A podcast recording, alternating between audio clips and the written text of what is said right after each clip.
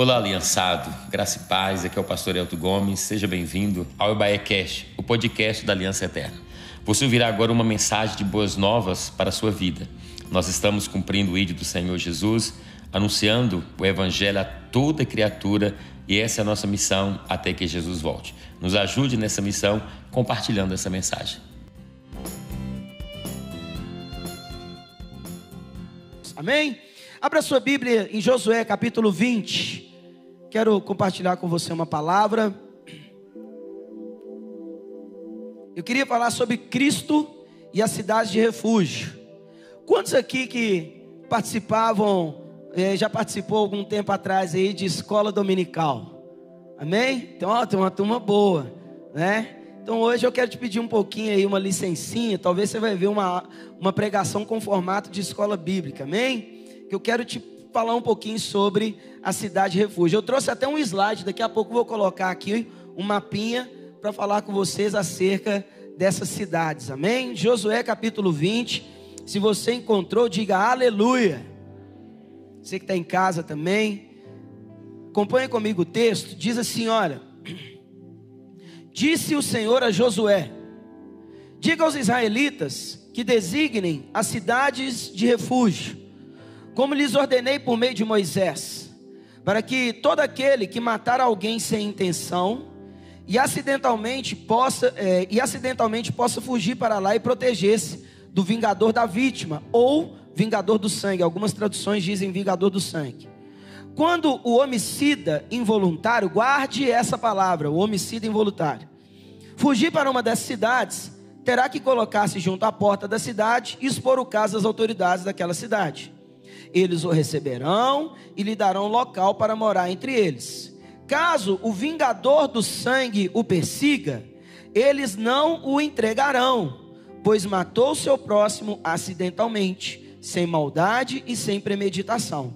Todavia, ele terá que permanecer naquela cidade até comparecer a julgamento perante a comunidade e até morrer o sumo sacerdote que estiver servindo naquele período então poderá voltar para a sua própria casa, a cidade de onde fugiu. Assim eles separaram, e aí vem as cidades: Quedes, na Galileia, nos montes de Naphtali, Siquém, nos montes de Efraim, e Kiriat Arba, que é Hebron, nos montes de Judá. No lado leste do Jordão, perto de Jericó, designaram Bezer, ou Bezer, no planalto desértico da tribo de Ruben, Ramote em Gileade, na tribo de Gade, e Golã em Bazã, na tribo de Manassés. Qualquer israelita ou estrangeiro residente que matasse alguém sem intenção poderia fugir para qualquer dessas cidades, para isso designadas, e escapar do vingador do sangue antes de comparecer a julgamento perante a comunidade. Amém? Feche os seus olhos, Pai. Que o Senhor nessa noite venha discernir tua santa palavra em nós e que ela venha produzir, ó Deus, a edificação para a tua casa e para os teus filhos. Assim, ó Pai, nós cremos que fé será produzida em nossos corações, porque a fé vem pelo ouvir e ouvir a palavra de Deus. Nós seremos fortalecidos e verdadeiramente sairemos daqui declarando o Senhor estava naquele lugar e falou comigo de forma sobrenatural, em nome de Jesus. Amém? Irmãos, fica atento que eu quero, eu vou trazer muita informação. E eu preciso muito da sua atenção em relação a isso. Não sei se você já conhece um pouco dessa história, se é a primeira vez que você está tendo contato com isso, mas as cidades de refúgio, elas foram designadas pelo Senhor lá quando o Senhor estava estabelecendo acerca da divisão da terra prometida. Em Números capítulo 35, o Senhor vai falar então a Moisés sobre essas cidades, mas lá em Números não temos ainda o nome das cidades, porque algumas dessas cidades elas vão se encontrar além do Jordão, isso é, na terra prometida. Mas já com Moisés, o Senhor havia dito a Moisés: Moisés, você vai estabelecer cidades de refúgio, e ele vai falar acerca dessa situação. O que é e para que serve essas cidades? O texto diz, eu vou só reforçar aqui: alguém que porventura, por legítima defesa ou acidentalmente matasse uma pessoa, a lei naquele período e o costume era que um parente daquela pessoa que morreu, da vítima, poderia vingar o sangue daquela pessoa. É sangue por sangue, olho por olho, dente por dente.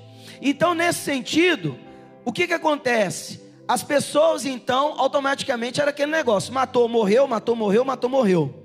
Deus, na sua infinita misericórdia e graça, Deus jamais desejou, desejou que um inocente viesse morrer sem causa. E Deus então manifesta essa misericórdia já lá naquele período, na antiga aliança, na lei, onde o Senhor com graça elege seis cidades para que aquele homicida involuntário, homicida inocente, isso é, é aquele que é um homicida com é, um homicídio culposo, que não tem intenção, não é verdade? Diferente do doloso, que é aquele que tem intenção.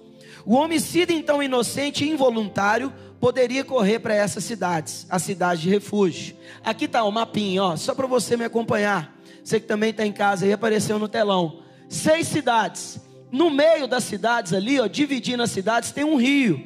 Que rio é esse, irmãos? Que Israel, o povo hebreu atravessou para tomar posse da terra prometida. Qual que é o nome desse rio? Jordão, aleluia. Teve gente de manhã falando Paraupeba. rio Jordão. E veja bem, três cidades estavam antes do, da terra prometida e três cidades após a terra prometida, primeira chave, primeira glória de Deus manifestada nisso. Deus acompanha o povo mesmo antes da promessa se cumprir na vida deles. Isso significa que eu e você, nós estamos aqui nessa noite. Você que está ouvindo acerca de Jesus, você que ouviu e que já aceitou como Senhor e Salvador da sua vida, preste bem atenção. Você não conheceu Jesus no dia que você abriu o coração para Ele. Desde o dia que você deu o primeiro suspiro, Ele já acompanhava você. Olha, antes da promessa se cumprir na sua vida, Ele já cuidava de você. Você não sabe, mas foram muitos livramentos que Ele te deu, que Ele me deu. E agora que nós estamos na terra da da promessa, nós só descobrimos que todo o tempo Ele nos guardava do maligno. Então fala assim comigo: eu sou guardado por Deus, mesmo antes da promessa se cumprir na minha vida. Amém? Então veja bem, de, dessa forma então, seis cidades, três antes e três depois na terra prometida. Essas cidades, elas ficavam situadas próximos às cidades que as tribos tinham ali. E elas não eram muito distantes. Por quê? Porque caso acontecesse esse tipo de crime, o homicida inocente e voluntário poderia correr. E as cidades, Deus é tão, tão gracioso, irmãos, que Ele manda que as estradas fossem bem pavimentadas, o caminho fosse bem aberto, bem limpo, com placas indicando o local de refúgio. E quando essa pessoa corria para essa cidade, diante de um crime que aconteceu, ele corria gritando: refúgio, refúgio, por quê? Porque as pessoas que ouviam isso falavam: opa, essa pessoa está precisando de ajuda, e saía correndo para conduzir essa pessoa até a porta da cidade. Chegando ali, ele colocava a situação para os anciãos e o crime seria investigado.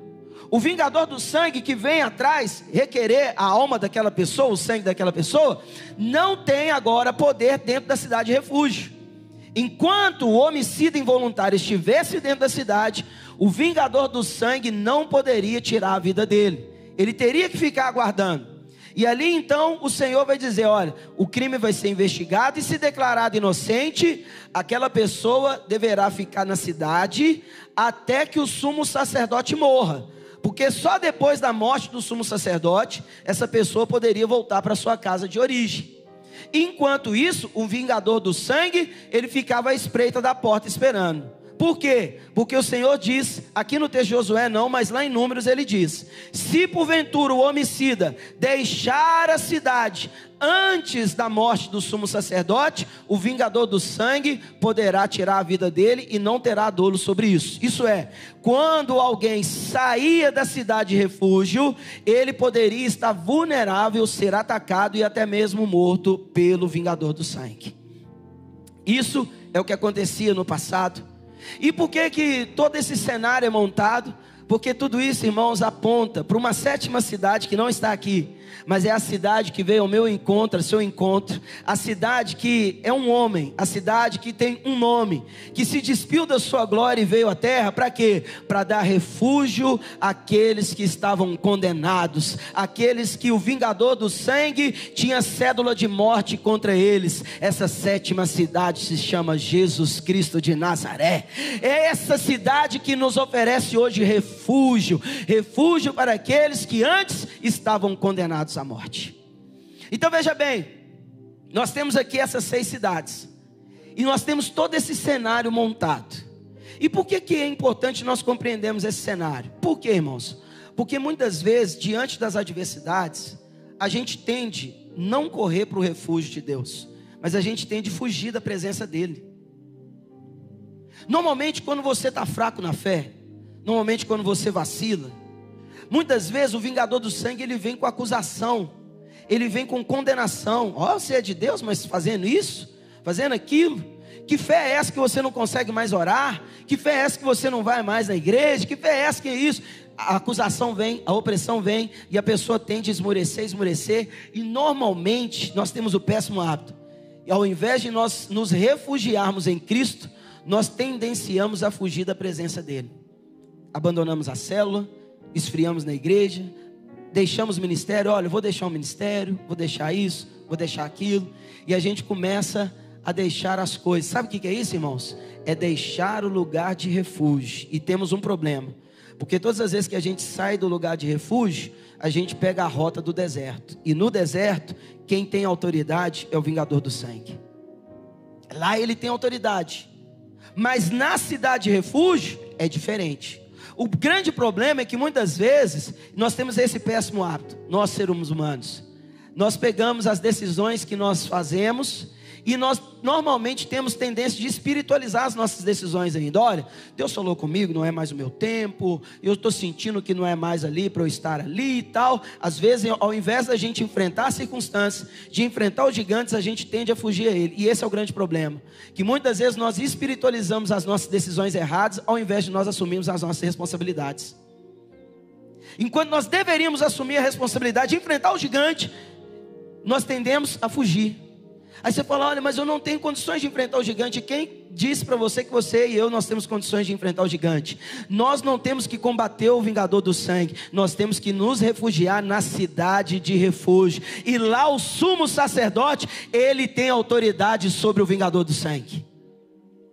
Quem é o nosso sumo sacerdote, irmãos? Quem é o sumo sacerdote, irmãos? Quem é o sumo sacerdote, igreja? Jesus. Você não tem que pelejar com o vingador do sangue, mas você tem que se refugiar em Jesus. Amém?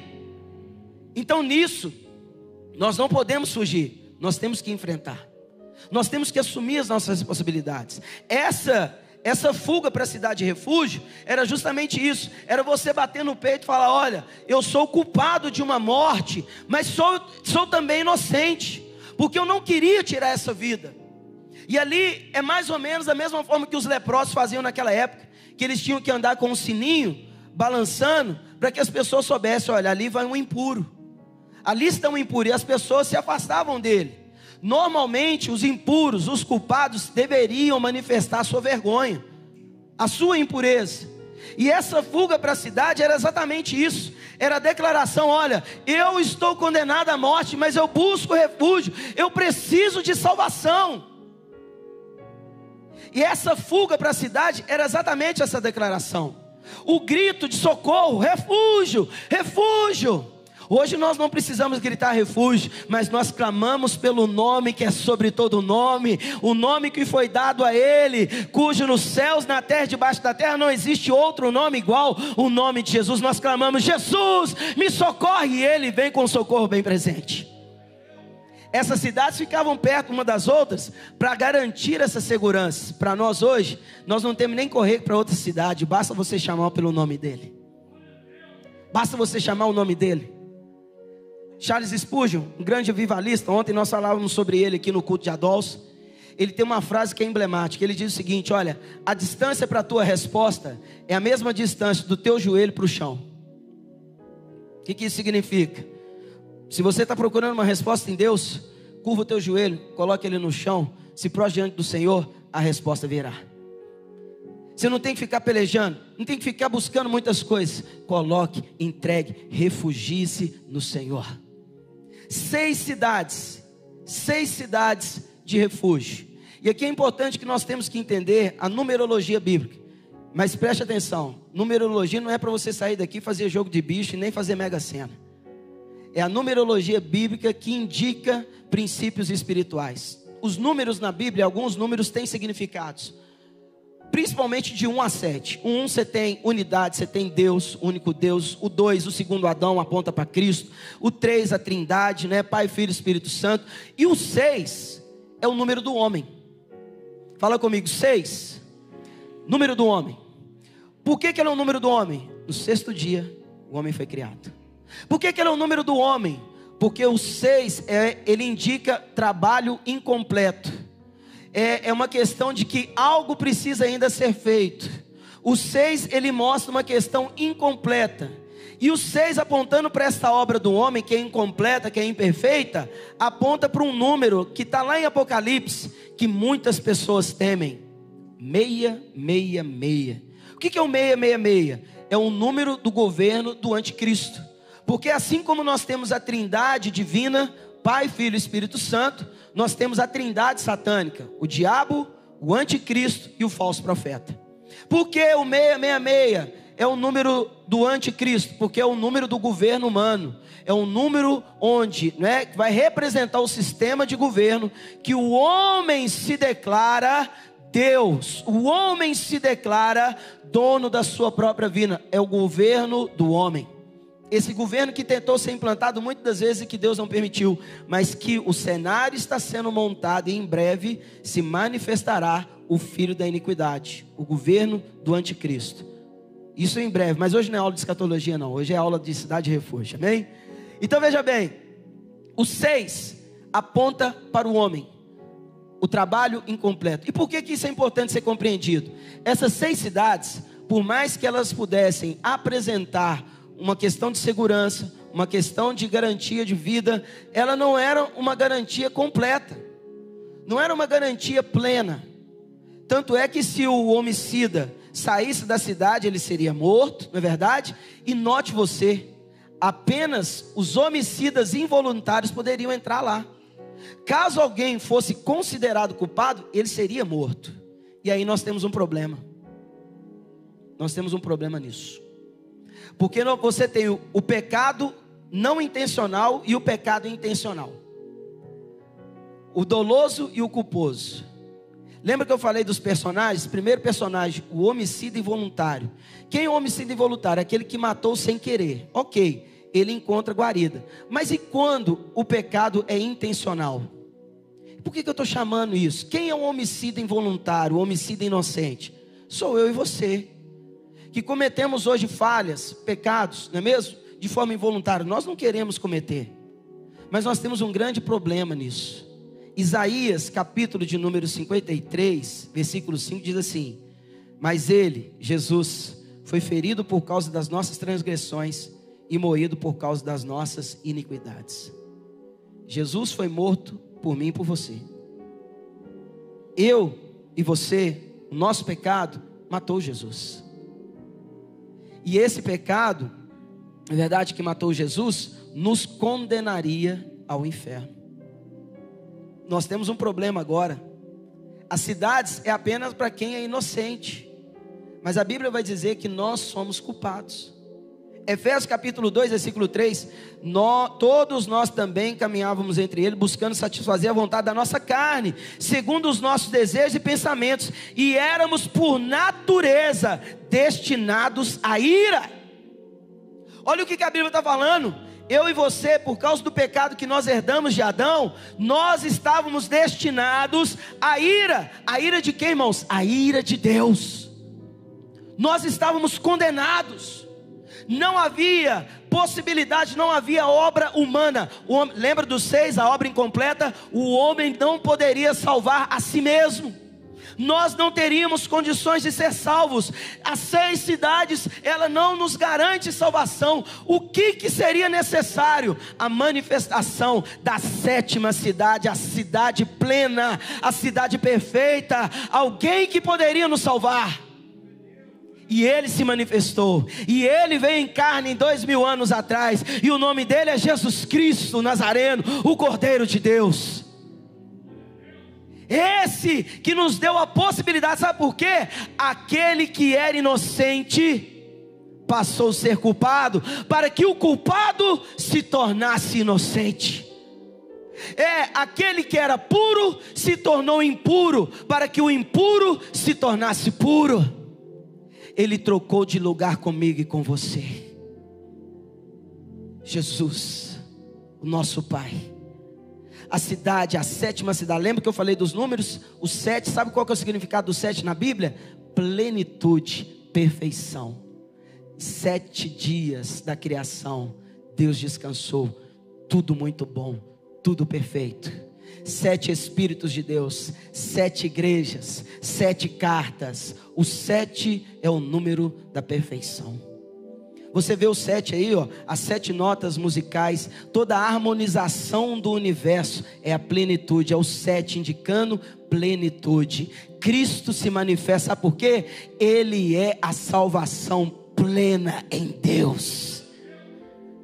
E aí agora, aquele que é culpado se passa a ser inocente. Efésios 2:4 vai dizer: "Mas Deus, que é riquíssimo em misericórdia, pelo seu muito amor com que nos amou, estando nós ainda mortos em nossas ofensas, nos vivificou juntamente com Cristo e pela graça sois salvos." Aleluia!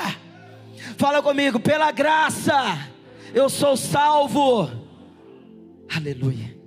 Pela graça o culpado passa a ser inocente. Fala comigo. Pela graça eu sou inocente. Pela graça eu fui justificado. Aleluia. Irmãos, quando nós recebemos Cristo como Senhor e Salvador, três coisas instantaneamente acontecem na nossa vida. Nós somos justificados, santificados e redimidos. A justificação é o, é o seguinte: eu e você estávamos condenados, estávamos, não é mesmo? Havia um, um, um, julgamento que havia já sido feito, nós estávamos condenados à morte. A justificação é, ele agora é inocente. Somos justificados. Hoje, hoje quando Deus olha para nós, Ele não vê qual, você que está na cidade de refúgio, você que está na cobertura do sangue do Cordeiro. Deus olha para você e fala, inocente. Deus olha para você, inocente. O diabo vem e fala, ah, mas no passado ele fez isso. Eu só vejo inocência nele. É, é a inocência do sangue sou justificado, sou santificado. Eu e você, nós não somos santos porque nós somos bonzinhos, porque a gente dá esmola, porque a gente leva cobertor no, no, no dia de frio para o pessoal morador de rua. Nós não somos santos por isso. Nós nos tornamos santos porque o sangue de Jesus nos santifica. E essa santificação que nós recebemos de Jesus começa a manifestar em nós obras de santificação. Por isso a gente ora, por isso a gente jejua, por isso a gente consagra. Por quê? Porque aquele que nos tornou santo promove em nós obras de santificação. E somos redimidos. Isso é, o pecado já não tem mais condenação na nossa vida, não tem mais acusação, não tem mais força na nossa vida. É a remissão dos pecados. E nisso nós passamos pelo processo de regeneração. A cada dia você se torna melhor na presença de Deus. Você não conhecia Jesus, falava palavrão, você bebia, vestia umas roupas esquisitas, ficava brigando por causa de time de futebol, aquele negócio todo, mas agora é de Jesus. Você é de Jesus, ovelhinha de Jesus. Você se veste bonitinho, igual o servo do Senhor. Você não fala mais palavrão. Você você não participa de certas festas, você não frequenta certos lugares, a sua vida é um culto racional, um sacrifício vivo, santo e agradável ao Senhor. Então o sangue tem esse poder na nossa vida, amém? Quem é o homicida inocente? Fala eu, por meio do sangue, sou inocente. Então, irmãos, a sétima cidade, que é Cristo, ela é essa cidade que recebe não somente o inocente, mas também aquele que era o culpado. Eu e você estávamos condenados.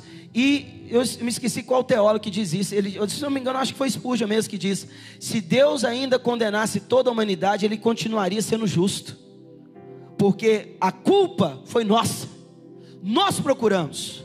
é o homem que procura, é o homem que vai de encontro àquilo que é contra Deus. Então, se Deus condenasse a humanidade, ele ainda assim continuaria sendo justo, pleno, perfeito. Mas Deus, em a sua infinita misericórdia, ele vem com Jesus Cristo e por meio do seu sangue, aquele que é culpado passa a ser inocente. Aleluia. Deus é bom, irmãos. Em todo o tempo ele é bom. O vingador do sangue, segundo personagem, quem é o vingador do sangue? É o diabo. Que nos acusa tanto tempo. Que todo o tempo está lançando acusação diante de Deus. Lembra dele falando acerca de Jó? Ah, ele é assim porque você dá tudo para ele. Tira dele para você ver. Ele todo momento quer lançar culpa e condenação e julgamento contra as nossas vidas, perante Deus e perante nós. São as setas que ele lança. Você é crente? Mas nessa semana você não estava visitando aquele site? Você é crente? Nessa semana? Eu não vi você orando muito tempo. Você é crente? Não te vi lendo Bíblia. Você é crente? Todo momento. Acusação, acusação. Você vai no médico, um diagnóstico médico. Cadê o seu Deus?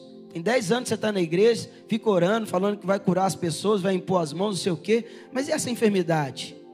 E ele começa a lançar setas. É o vingador do sangue. Ele lança a acusação.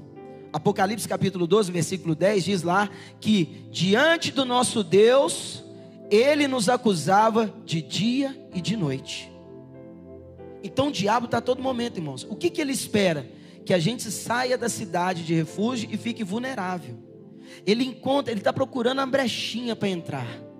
Só que, irmãos, a boa notícia que eu tenho para te dizer hoje é essa: na cidade, o vingador do sangue não tem poder nenhum.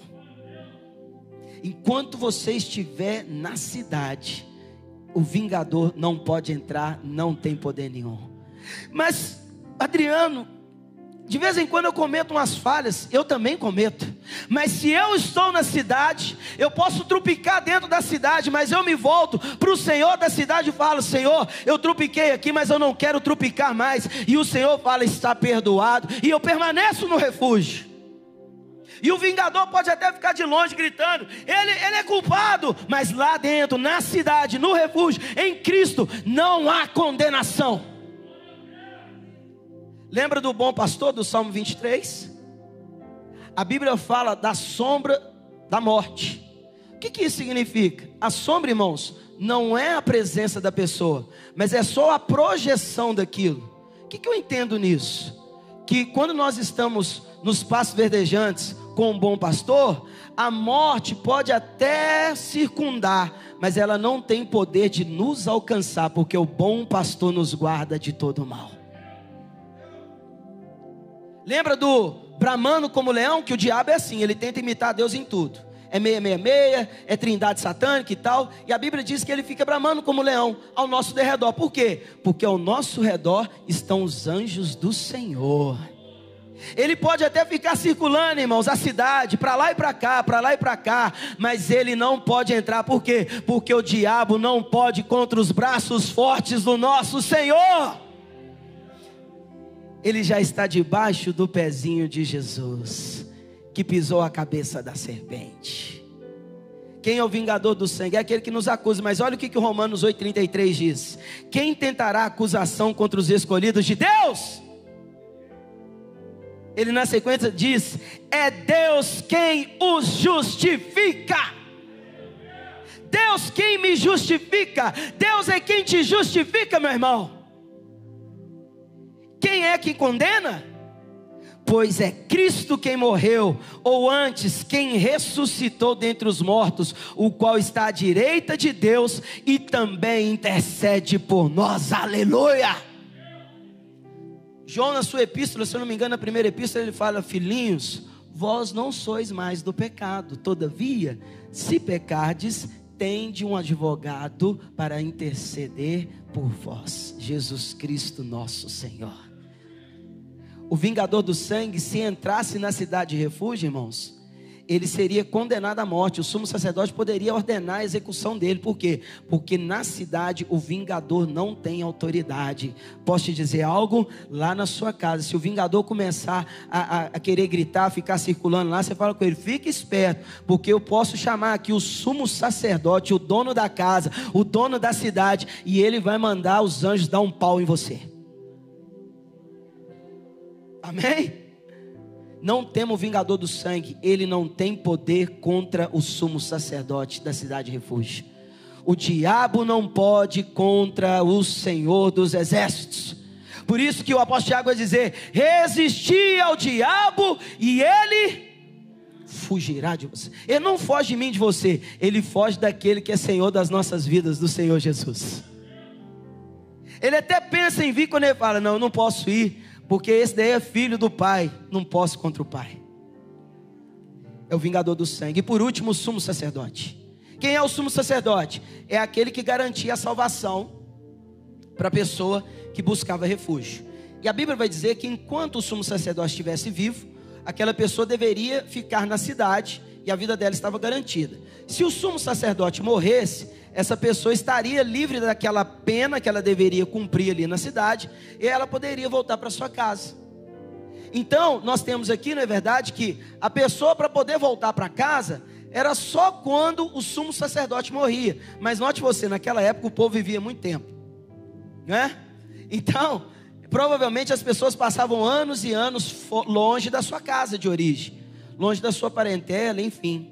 Só que note você uma coisa: por que, que eu e você, nós vamos desejar sair de uma cidade em que nós encontramos segurança, provisão, salvação, resposta, alegria? Por que deixar uma cidade como essa? Por que deixar um lugar como esse? Por quê? Que nós vamos deixar todas essas coisas que nos são garantidas no lugar de refúgio e ficar dando rolé no deserto, sujeito ao vingador do sangue? Por que, que nós, ao invés de nos nossos problemas, enfrentarmos os nossos gigantes e nos recorremos ao Senhor? Por quê? Porque muitas vezes, quando nos faltam palavras para orar, nos, nos faltam forças para poder vir para a igreja, é nessa hora que a gente tem que vir rastejando, porque nisso nós temos aquela plena convicção da palavra do apóstolo Paulo, que é nas minhas fraquezas que o poder de Deus se aperfeiçoa em mim. Então, quando você vem para o lugar de refúgio, você está dizendo o seguinte: olha, eu de mim mesmo não posso nada, mas no Senhor dos Exércitos eu posso todas as coisas daquele que me fortalece. Por isso nós não somos só vencedores, nós somos mais que vencedores. Em Êxodo capítulo 21, eu não vou ler, mas tem uma história lá, se você quiser lá depois ler. Quando uma pessoa ela se tornava escravo por causa de uma dívida, ela teria que trabalhar para o seu senhor, a pessoa né, que ela tinha uma dívida, durante seis anos. Olha os seis aí novamente. A Bíblia diz que seis anos ele deveria trabalhar para o seu senhor.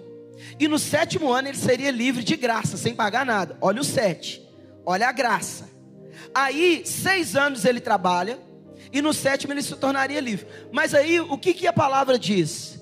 Que se no sétimo ano, o escravo, o servo, desejasse continuar servindo ao seu Senhor e morando, vivendo com o seu Senhor, ele poderia fazer uma aliança com o seu Senhor.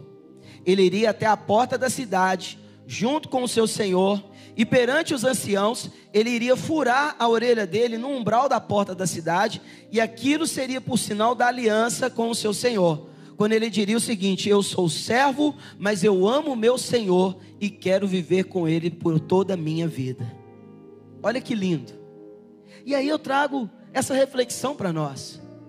Você está e habita. Foi dada a oportunidade para você de viver numa cidade refúgio que se chama Jesus Cristo. Nessa cidade tem segurança, tem provisão, tem resposta, tem milagre, tem tem garantia de que você passará pelos dias difíceis que virão, pelas tempestades, mas nós não temeremos mal algum porque ele está conosco. Por que deixar este lugar de refúgio. Por quê? Nós não podemos estar nas nossas plenas condições mentais em pensar abandonar a presença de Deus. Mas hoje eu tenho uma boa notícia a todos que estão aqui e que estão em casa. A cidade de refúgio está de portas abertas para receber quem precisar nessa noite. A porta, as portas estão abertas, os braços estão abertos para receber todo aquele que necessita de refúgio nessa noite. Seis cidades de refúgio. Seis cidades que apontam para uma última cidade que é plena, que é perfeita. E eu queria falar agora sobre essas seis cidades. Cada cidade tem um significado. E esse significado aponta para a cidade plena, a cidade vindoura. Primeira cidade lá em cima, ó, Quedes. Significa santificação. Fala comigo, santificação. Olha o que, que o texto nos diz aqui, irmãos. Vou ler um texto para vocês aqui, que está lá em Hebreus 10, versículo 10. Nessa vontade é que temos sido santificados mediante a oferta do corpo de Jesus Cristo, uma vez por todas. Nenhuma, aleluia, obrigado, Cristiano. A Bíblia diz que a oferta que foi oferecida pelo corpo de Jesus Cristo, isso é, a morte de Jesus, nos tornou santos uma vez por todas. Aleluia.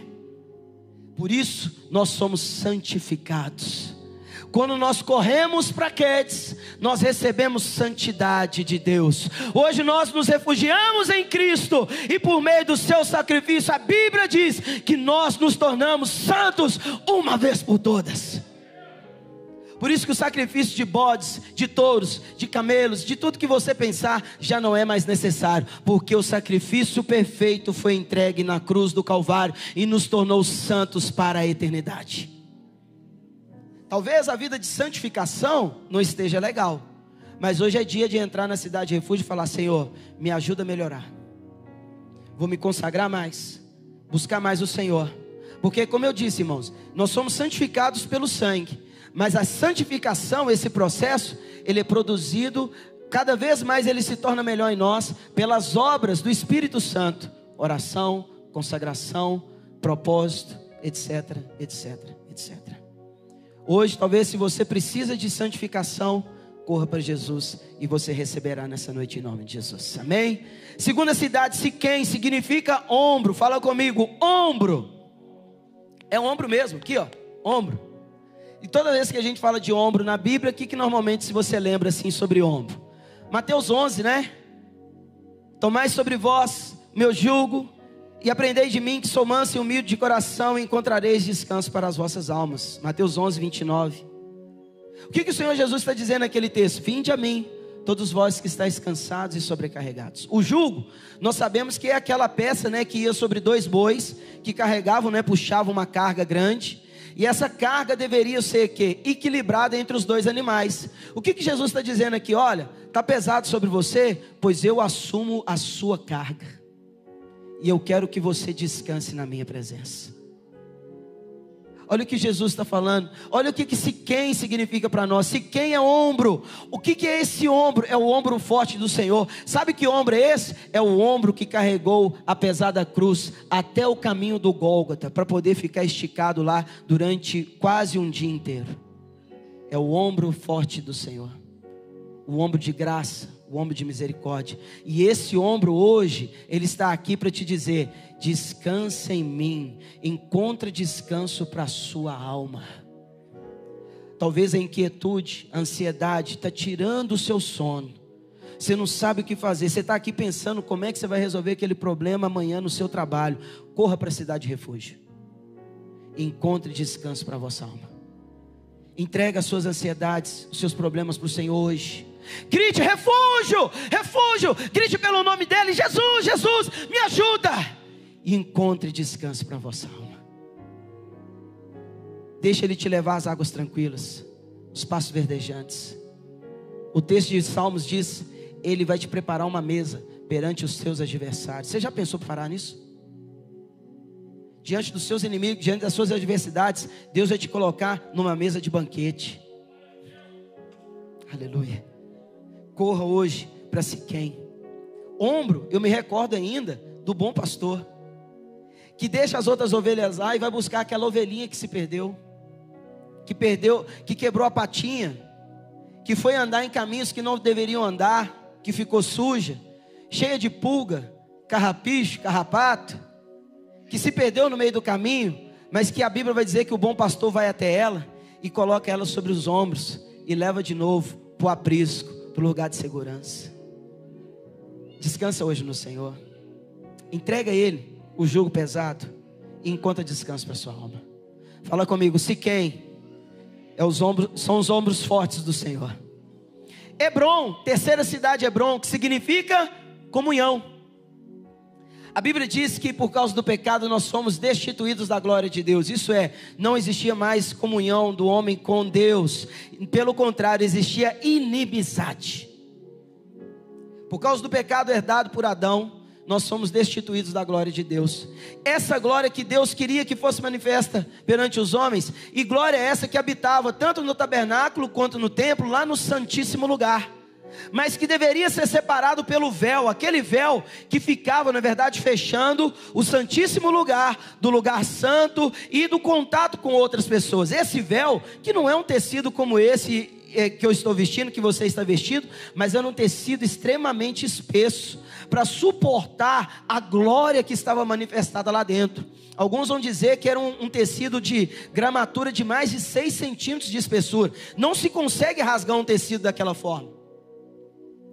A quebra de comunhão que o pecado nos originou nos destituiu da glória de Deus. Mas Deus, que é rico em misericórdia, Ele nos alcançou pela Sua infinita graça e 1 Coríntios capítulo 1, versículo 9 diz: Fiel é Deus, o qual chamou a comunhão com seu Filho Jesus Cristo, nosso Senhor. E a Bíblia diz que no dia que Jesus foi estendido no madeiro, quando ele entregou o seu espírito, o véu do templo se rasgou. Não foi de baixo para cima, porque não foi o homem que restituiu a sua comunhão com Deus, mas foi de cima para baixo. Foi o próprio Deus que rasgou o véu e falou: agora a comunhão está acessível aos meus filhos novamente.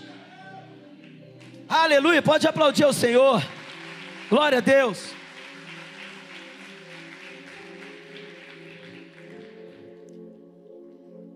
Moisés, certa vez descendo do monte, a face dele ficou brilhando da glória de Deus. Só que foi passando o tempo, a glória foi indo embora. E Moisés, por causa daquela glória, ele colocou um véu sobre o rosto dele. Mas ele permaneceu com aquele véu depois de muito tempo, por quê? Porque ele ficou com vergonha da glória desvanecente, isso é, a glória foi indo embora, o rosto não brilhava mais. Muitas vezes, por causa da acusação, da opressão, das falhas que nós cometemos, nós tendenciamos a colocar um véu sobre as nossas faces, com vergonha diante do Senhor, com vergonha daquilo que as pessoas vão achar, com vergonha de todas essas coisas. E esse véu, essa fuga que nós fazemos, muitas vezes tende a nos distanciar dessa comunhão com o Senhor. Mas aqui, diante do erro, não era para a pessoa fugir para longe, era para a pessoa fugir para o refúgio. Era para ela recolher o refúgio. Hoje, meu irmão, diante da sua falha, da minha falha, das nossas imperfeições, nós não temos que fugir do Senhor com vergonha, mas nós temos que correr para o colo dele e falar: Pai, eu errei, eu pequei, mas eu, eu sei que nos teus braços eu encontro comunhão plena. Eu não sei como, está o nível de comunhão sua com o Senhor nessa noite, mas as portas de Hebron estão abertas para você. Você que está em casa também. Fala comigo, Hebron é a comunhão que eu tenho em Cristo Jesus. Do outro lado do Jordão, Bezer, que significa fortaleza. Joel 3,16 diz assim: olha, o Senhor rugirá de Sião e de Jerusalém, levantará a sua voz, a terra e o céu tremerão, mas o Senhor será um refúgio para o seu povo e uma fortaleza para Israel. Deus rugirá, os céus e a terra tremerão, mas a Bíblia diz que o Senhor será o nosso refúgio e fortaleza para Israel. Salmo 46, se você pegar lá no versículo 1, você vai ver, a Bíblia diz que veio, eu até anotei aqui, deixa eu encontrar. Vai falar que o Senhor é o nosso escudo, a nossa fortaleza, no dia da nossa angústia. não encontrei aqui, depois você pode ler. Não sei se o pessoal. Aqui, ó. Deus é o nosso refúgio, a nossa fortaleza, auxílio sempre presente na adversidade. note você, aqui existe uma, uma, uma, uma condicionante a isso. É no dia da adversidade que ele se manifesta como refúgio e fortaleza. Ninguém procura refúgio e fortaleza no dia bom. A gente procura é no dia mal. E o que o Senhor está dizendo aqui é o seguinte: no dia mal, recorra a mim mesmo, que eu vou me manifestar como refúgio e fortaleza. Você não tem que correr no dia mal. É no dia que errou, é no dia que pecou feio, é no dia que falhou feio, é no dia que tem que correr para os braços dele e falar: Senhor, eu preciso de refúgio e eu preciso de fortaleza no Senhor, porque de mim mesmo eu não tenho mais forças. E a Bíblia diz que é no dia da adversidade que ele se manifestará com graça a nosso respeito. Então hoje, as portas de Bezer estão abertas para os filhos de Deus. Fala comigo, Bezer, fortaleza que eu encontro nos braços do Senhor. Amém? Ramote significa altura ou exaltado, exaltação. Antes, no pecado, nós estávamos numa cela fria, numa prisão escura, num lamaçal do pecado, com acusação dia e noite do diabo falando: Olha, a tua alma é minha, estou te levando junto comigo, você vai passar a eternidade comigo, não é verdade? Aquela coisa toda, acusação, acusação, acusação, mas a Bíblia diz que se manifestou a graça de Deus, Jesus vem à terra, Jesus morre no nosso lugar, o inocente se torna culpado, para que o culpado se torne inocente, ele ressuscita gloriosamente, ele sobe aos céus, e olha que o escritor de Efésios capítulo 2, versículo 6 diz, o apóstolo Paulo dizendo, Deus nos ressuscitou com Cristo, e com Ele nos fez assentar nos lugares celestiais em Cristo Jesus. Antes, eu e você estávamos numa cela fria, condenados, no lamaçal podre do pecado, mas a obra de Jesus nos tira daquele lugar e nos projeta às alturas, nas regiões celestiais em Cristo Jesus. Por isso que ele disse: Eu estou indo para o Pai e vou preparar a morada para você. E em breve estou voltando para te buscar. Ele está tá voltando para te buscar. Ele está voltando para te buscar você que está em casa, amém? Então, Ramote é o lugar da exaltação. Nós estaremos com o Senhor nas alturas. E sabe o que, que isso também significa? É a questão da exaltação, onde os humilhados serão exaltados. Normalmente, todo tipo de acusação e afronta tende a nos humilhar trazer vergonha sobre nós. Você não era crente? Você não é crente? Você não é isso? Tem 10 anos que você está na igreja, por que, que até hoje não aconteceu? Que promessa é essa que você está esperando? E começa a vir para o quê? Tentar nos humilhar, trazer vergonha. No seu trabalho, você está lá, firme no Senhor, com seus princípios cristãos e tal, você não se submetendo. Nós estamos vendo como é que o mundo está aí, ó. Essa semana, uma cantora está sendo completamente, na verdade, perseguida aí, pelo posicionamento que ela teve. Falou: no dia que eu cantar num casamento, na verdade, de um certo tipo de casamento, eu vou parar de cantar de Jesus. Por quê? Porque eu estou cantando algo que é contra a Bíblia. E a sociedade caiu de pau nela. E pasmem você, muitas igrejas, muitas pessoas que se dizem servir ao Senhor também caíram de pau nela. Mas esse é o tempo de perseguição, irmãos. Não espere vocês que vai ser isso, não. A coisa vai piorar, porque a projeção para que se manifeste o governo do anticristo é essa. Só que nós não vamos ficar sujeitos a isso, por quê? Porque antes de tudo acontecer, antes dessa manifestação deste governo do filho da perdição, o Senhor virá buscar a sua igreja. Mas é o tempo onde nós vamos enfrentar muitas coisas muitas, muitas humilhações talvez, mas deixa eu dizer algo a você: é nesse tempo que nós temos que, ó, nos calar e deixar que o Senhor peleje por nós. Ele está falando que o seu casamento não pode ser mais restaurado, fica em silêncio, refugie-se no Senhor e fala: é no Senhor que eu serei exaltado. É no Senhor que o meu casamento estará nas alturas, será exaltado. Deixa Deus trabalhar por você. Fique em silêncio. Ore ao Senhor, se refugie nele, fique calado, descanse. Esteja no, no colo dele e fala: Senhor, eu não vou fazer nada. Eu sei que o Senhor está cuidando de todas as coisas. As portas de Ramote hoje estão abertas para nós. E por último, Golã, que significa gozo ou alegria. Eu vou ler um texto aqui, Apocalipse 21, mas que visão é essa? O apóstolo João, na ilha de Patmos, ele tem a visão da cidade santa do Senhor. E aí o que, que ele vai dizer a partir do verso 4? Ele enxugará dos seus olhos toda lágrima. Não haverá mais morte, nem tristeza, nem choro, nem dor, porque a antiga ordem já passou. Aquele que estava sentado no trono disse: Estou fazendo novas todas as coisas e acrescentou: Escreve, escreva isso, pois essas palavras são verdadeiras e dignas de confiança. Disse-me ainda: Está feito, eu sou o Alfa e o Ômega, o princípio e o fim. A quem tiver sede, darei de beber gratuitamente da fonte da água da vida. O vencedor herdará tudo isso, e eu serei o seu Deus, e ele será o meu filho é a alegria do Senhor, de nós sabermos que no Senhor, no refúgio do Senhor, tristeza, choro e dor não existem mais. Por isso que a Bíblia diz que o choro pode durar uma noite, mas a alegria vem amanhecer. Que até a tristeza salta de alegria na presença do Senhor. E ainda mais, ele vai dizer que a alegria do Senhor é a nossa força. Seja alegre hoje, seja alegrado nessa noite, meu irmão, porque em Deus você é fortalecido, mesmo diante das piores tribulações da sua vida. Amém? Golã está de portas abertas para você receber gozo e alegria. É você entender como está dizendo aqui, ó. Nós herdaremos todas essas coisas. Beberemos da fonte da água da vida gratuitamente. Ele será o nosso Deus e nós seremos os seus filhos nós habitaremos para todos sempre no lugar onde o passado não existe, onde tudo que nos causa sofrimento não existe mais, a antiga ordem já passou, e ele disse: está feito. Novos céus, nova terra. E João vê a cidade santa descendo dos céus.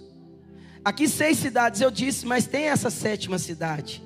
Porque as seis cidades não poderiam fazer uma obra completa.